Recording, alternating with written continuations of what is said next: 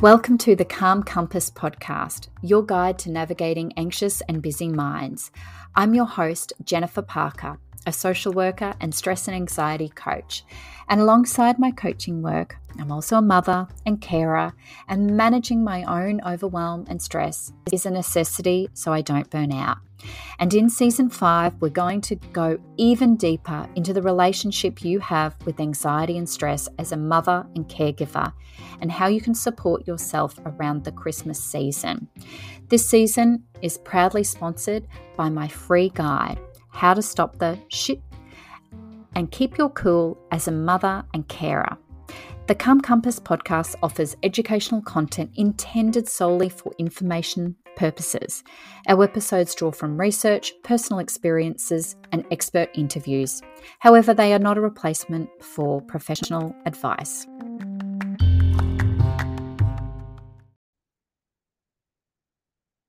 Hello, and welcome to another episode. So, I'm really excited to dive straight into this of why am I contributing to my own stress and overwhelm?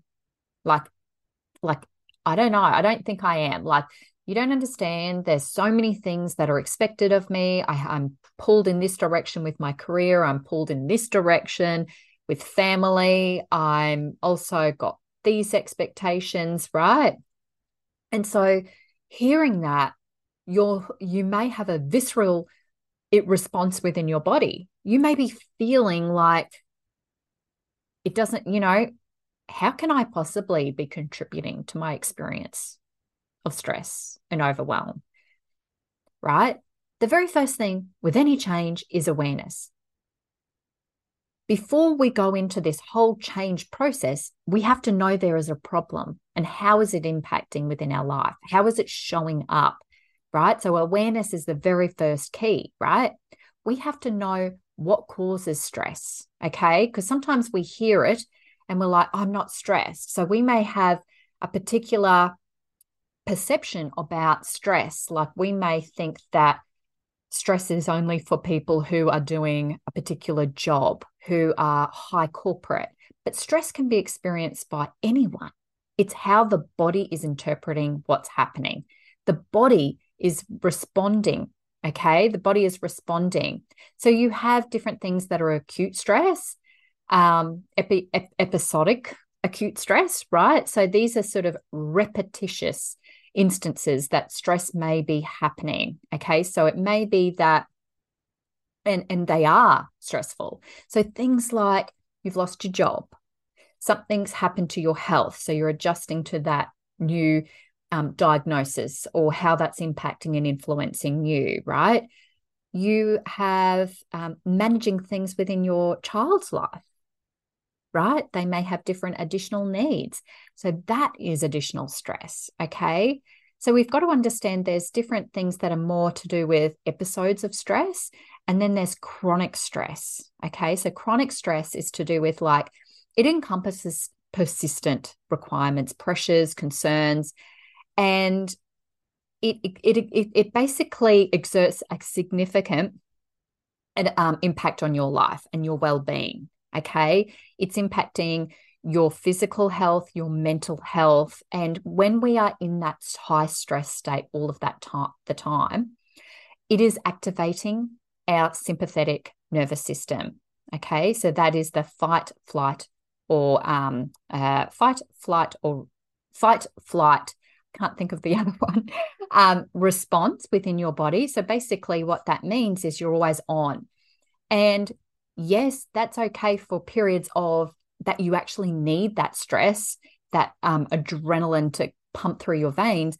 But having that day in and day out, that's impacting your hormones, that's impacting your physical health, that's impacting your, you know, your mental health. And what are the other physical ramifications of being in this chronic st- stressed state is?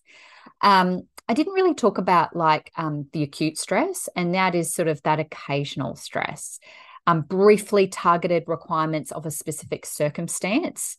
Um, you know, for example, meeting a deadline, doing a performance, going through a particular like, or it could be like a really traumatic experience as well. So we've got to understand what it is and how that actually has such an impact on our body, our hormones. And as I said before, about it's activating that sympathetic nervous system. Okay.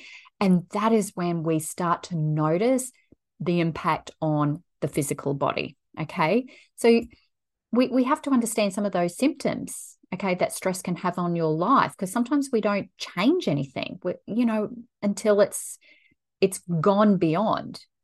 You know it could be things like you're experiencing more headaches. You're not you're having insomnia so your sleep patterns are disturbed.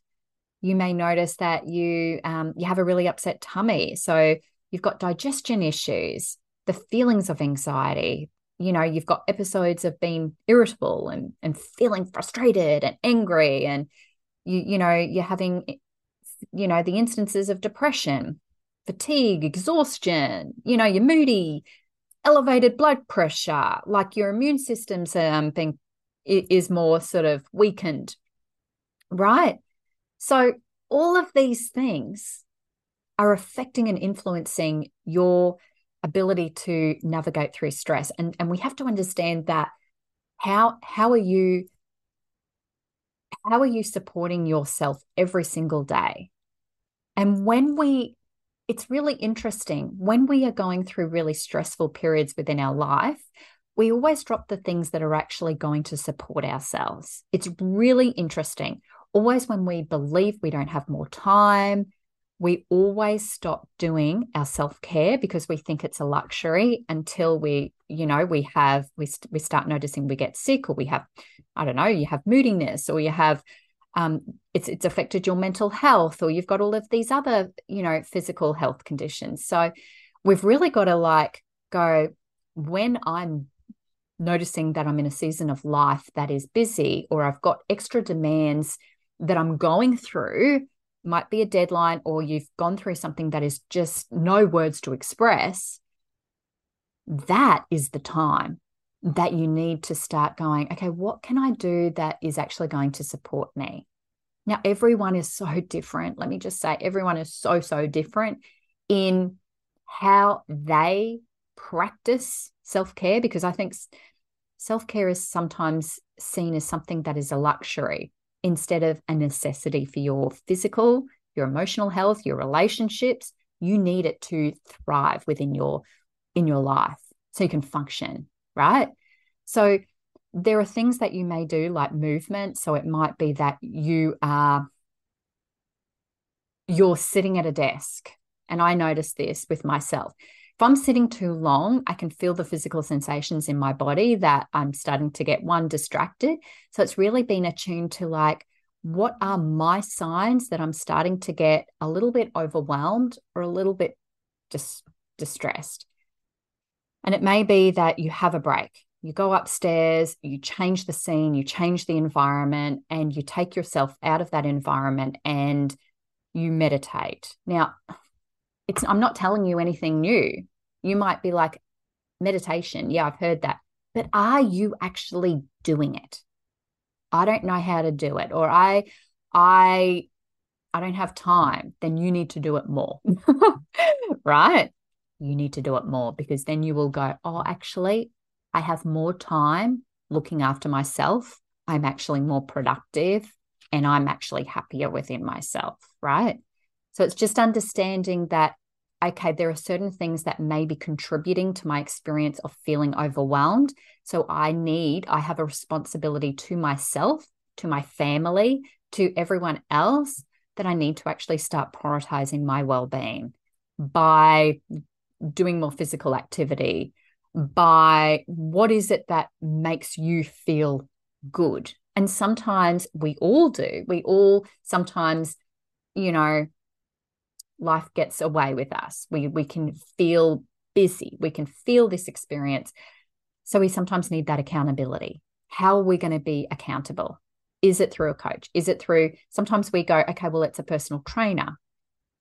There's actually so many people that if you want to have the, you know, if you want to have that part of your life looked after, and then you may notice that the emotional wounds and the, and all of the other things come up when you start doing things like physical activity as well. So it might be physical activity, it might be that you have a massage, you might have that time if you're a mum and you are very um, you're giving a lot to your children you don't have a lot of time on your own your self-care may be that you have 20 minutes going for a walk or longer. So it's like how can i make this happen right? How can i just make this happen right? And so sometimes when we're going there are certain certain things that may be contributing to my experience of stress and it may be that you're saying yes to everyone.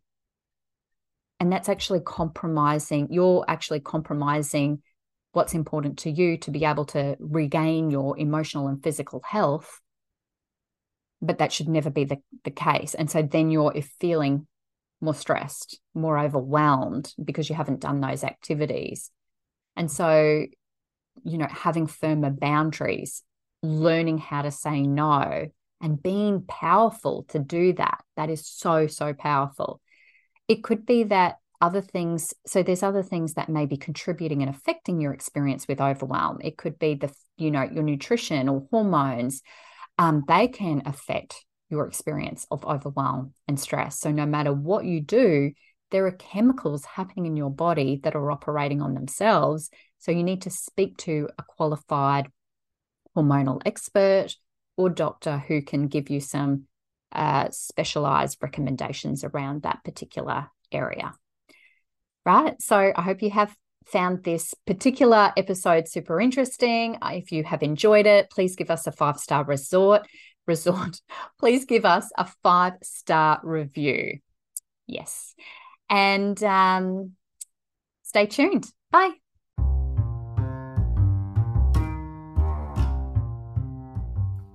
Thank you for listening to the Calm Compass podcast. If you enjoyed this episode, please share it with your friends on social media and tag us at Real Vision Life Coaching. We would love you to tag us on Instagram or Facebook or LinkedIn. This season is proudly sponsored by my free guide, How to Stop the Shit and Keep Your Cool as a Mother and Carer. Enjoy the episode again.